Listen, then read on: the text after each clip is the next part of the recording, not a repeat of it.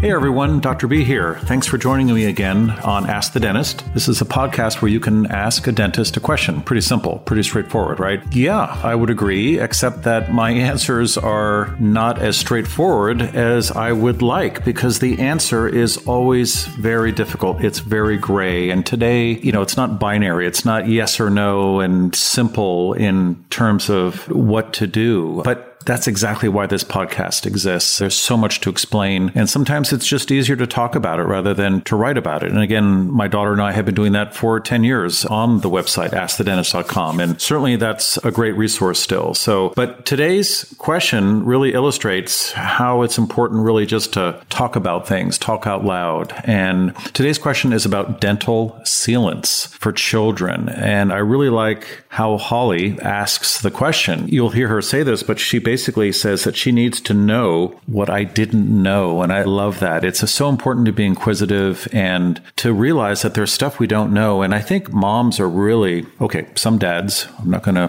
uh, rule out that a dad can't think this way, but parents really are the best at this because they are extremely motivated because they want the best for their children. So they're always thinking, is there something that I need to know more than what I already know about my kid's health, for example? So today's question is about dental sealants, and it illustrates this perfectly that there is a lot to know and there is no easy answer. So let's continue. I'm going to let Holly ask her question and then I'll get into it and try and explain everything there is to know about dental sealants and whether it's a good idea or not.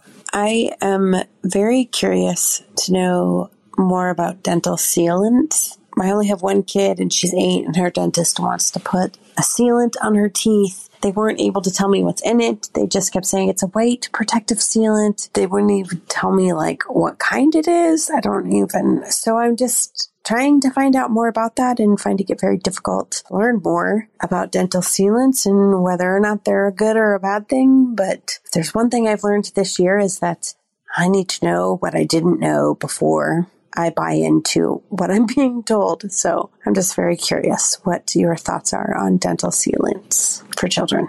I need to know what I didn't know. I love that, Holly. That's great, especially when it comes to your kids. And as you were inferring, you weren't happy with the lack of, I don't want to say lack of knowledge, but the lack of information you were getting from your dentist. And the questions you're asking are valid, and you'll see why later, because this is something that's in your child's mouth for a long time, three to 10 years. So let me give you some background on sealants first. What is a sealant for those who haven't really thought about it or haven't had to deal with that? Dental sealants are a thin plastic coating that seal over the grooves that we have on our biting surfaces, on the occlusal surfaces. And some people have very deep grooves. We call these deeply invaginated grooves. This is genetically determined, and some people have very shallow grooves. You can imagine that a deeply invaginated groove, once the bacteria get past the groove into the little cave or chamber below it, they're going to have a, terrible time with cavities. Uh, once the bacteria get in there, you can't get to that cavity with a toothbrush and toothpaste. So sealants cover up that groove, and depending on how well the technique is and how soon it's done, I'll talk a little bit more about that. But sealants can last for about three three to 10 years. I've seen some patients come in in their 50s and 60s and they still have sealants, which is amazing. And on those teeth,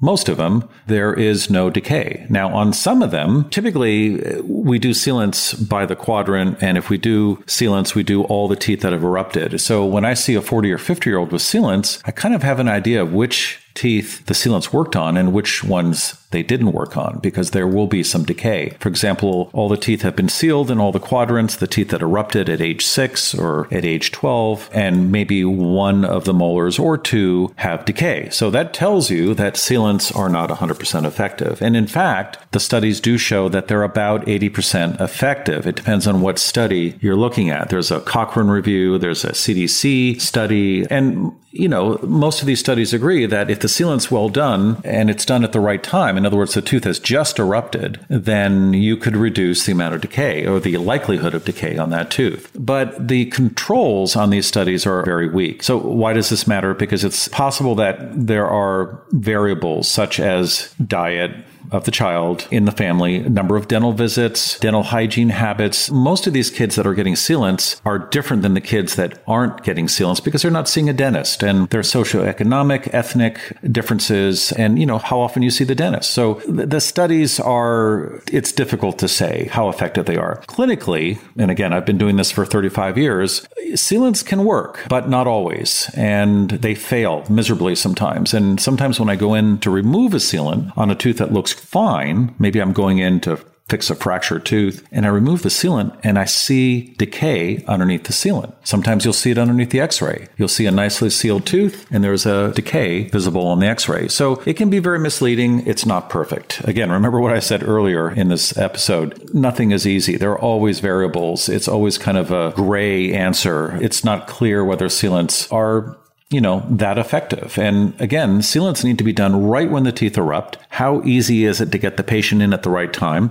It's difficult. For a few years there, I was just telling moms and dads, bring them in when you see that tooth. Well, the parents would make the appointment. We would make the allowance of, of getting that child in the next day because uh, we made a note in their chart saying that when they do call, it's urgent. And I'll look at it and realize that the tooth's been out for, you know, six weeks. And the parents can't, it's hard for them to gauge when a tooth erupts. When is the right time to seal the tooth? Also, the other variables diet, acid, acidic diets, mouth breathing, very dry mouth, lack of saliva. It's not a perfect science, unfortunately. Here's the issue, and this is why you're asking this question. And this is is where it gets really gray. There are a lot of risks associated with the placement of sealants. And again, like anything, like fluoride, like mercury and metal fillings, you know, you have to risk, sorry, you have to weigh, you know, the good and bad. And it's always a double edged sword. And I always fall back to my lesser of two evils argument. What is the, in the end, you know, is it better to get a cavity or to deal with a neurotoxin, a mercury filling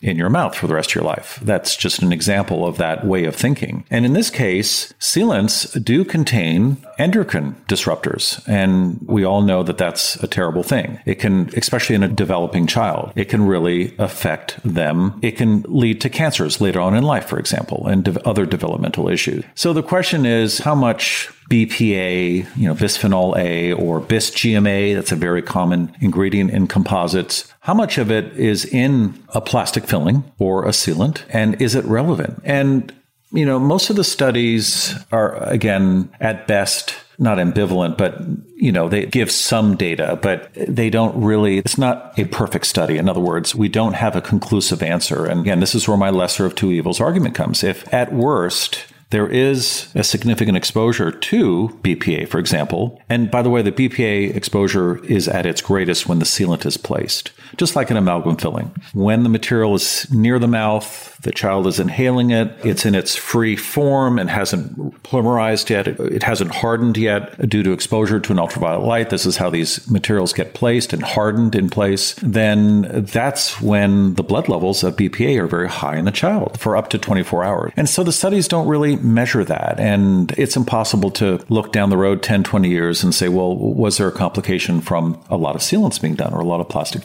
But I'll give you my thoughts on all this near the end of this episode because I I, I don't want to depress you and, and make it difficult for you to make a decision. And uh, remember, I raised three daughters, and I'll tell you exactly what I did with them. So we've got the studies. The researchers have found that there's an estrogenic effect, and that's not good. The question is, is how much? The ADA, American Dental Association, no surprise, like they do with fluoride, ingestion of fluoride and mercury, they basically say that there isn't enough of the material to be concerned about. Okay, whatever. I'm not going to comment on that. And you know, saying that there's not enough BPA to cause you any harm is that's not right for a professional organization to say, especially since they don't have the studies to support that statement. The amount of BPA exposure, again, as I said, is at its highest during the application process. And then it levels out after 20, 30, 40 hours. So that is concern. Who should get dental sealants? Children, again, when the tooth erupts, if the tooth is in the mouth too long above the gum line and has erupted, those grooves have been exposed to bacteria and the sealants may cover up those bacteria.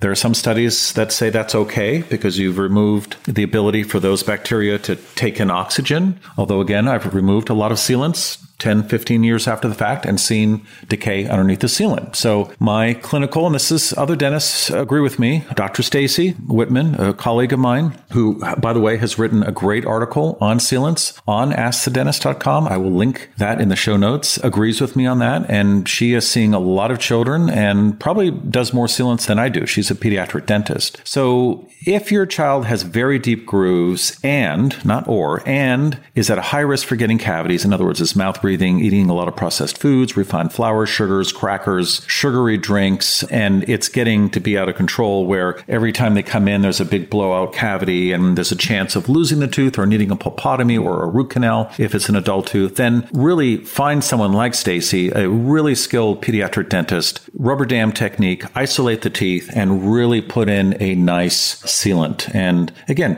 sealants aren't perfect. They can break, they can dissolve, they chip, they have ledges where bacteria can catch and deposit themselves on. And I, and I think a lot of practitioners will agree with me on this, before I place the sealant, even if the groove looks clean, again, we can only do a visual inspection and I'm looking at it under a four and a half X magnification. Even if the groove looks clean, I will trace the groove out with a little fissurotomy burr. It's a burr that is, how do I, a burr is that little drill bit that we use in our handpieces, our dental drills. And it's a very non traumatic sized bit. And you can just paint that drill bit into the groove and clean out the groove. And you don't need anesthesia for that. You haven't entered the enamel. And it's a great way to know if there is decay there or not, because then we can palpate the tooth tissue underneath that with a, an explorer. Uh, it's a sharp instrument that if, if it's a hard surface, it doesn't engage. So that's what I do with all my sealants. Yes. Does it take longer? Absolutely. Do I charge a little bit more? Absolutely, because it takes longer. But I don't have to numb the kit up typically, unless there's a cavity, of course. But this gives me some peace of mind. I've cleaned it out and I've also increased the retention, the likelihood likelihood that that sealant will stay in place because the groove is a little bit deeper. There's more of a retentive feature to it when I pour or paint in the, the resin, the dental sealant. So I'm not going to say that dental sealants are not necessary. I think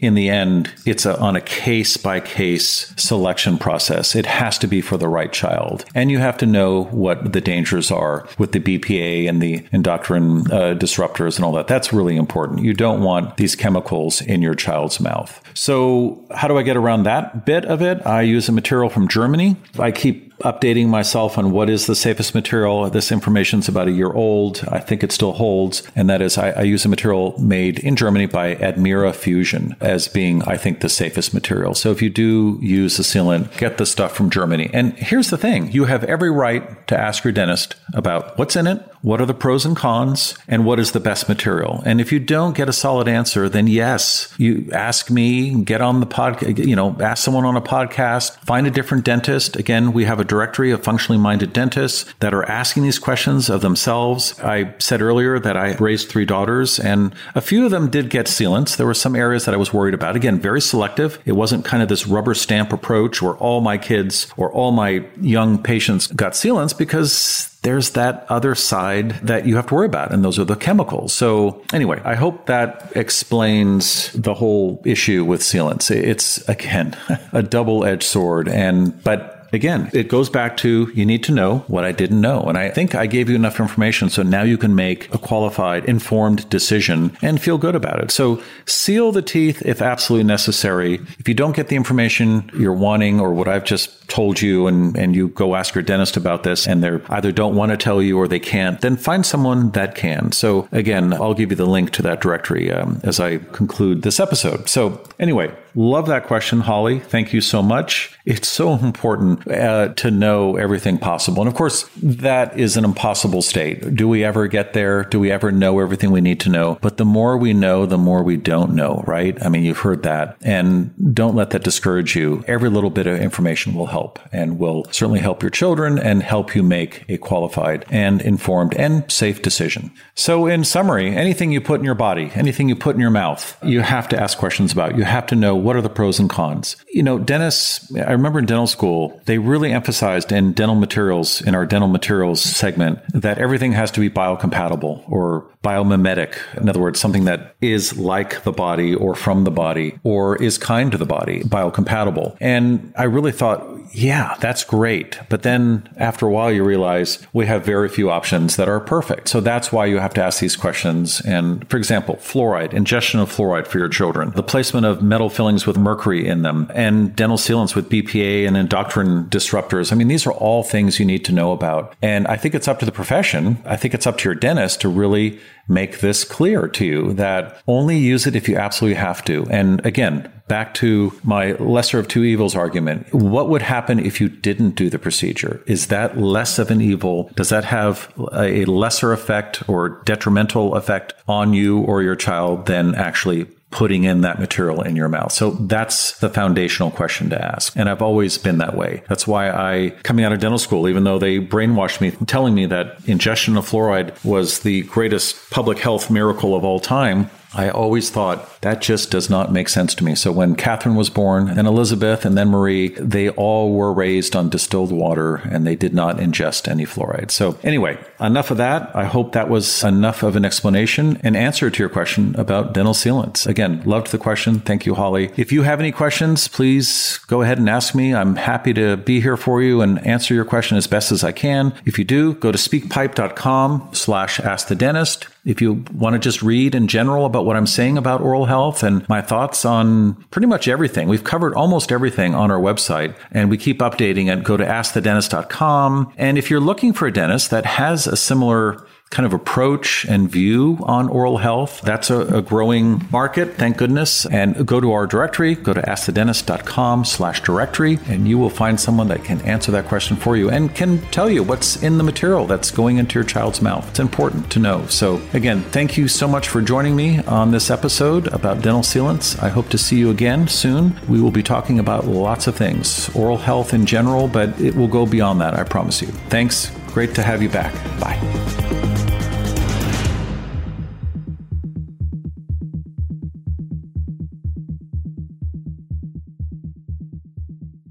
Hi, everyone. I hope you enjoyed this week's episode. Just a reminder that this podcast is for educational purposes only. This podcast is not a substitute for professional care by a dentist, doctor, or other qualified medical professional. This podcast is provided on the understanding that it does not constitute medical or other professional advice or services. If you're looking for help in your journey, seek out a qualified medical practitioner. If you're looking for a functional dental care provider, you can visit askthedentist.com slash directory and search or find a dentist database. It's important that you have someone in your corner who's trained, is a licensed healthcare practitioner, and can help you make changes, especially when it comes to your health.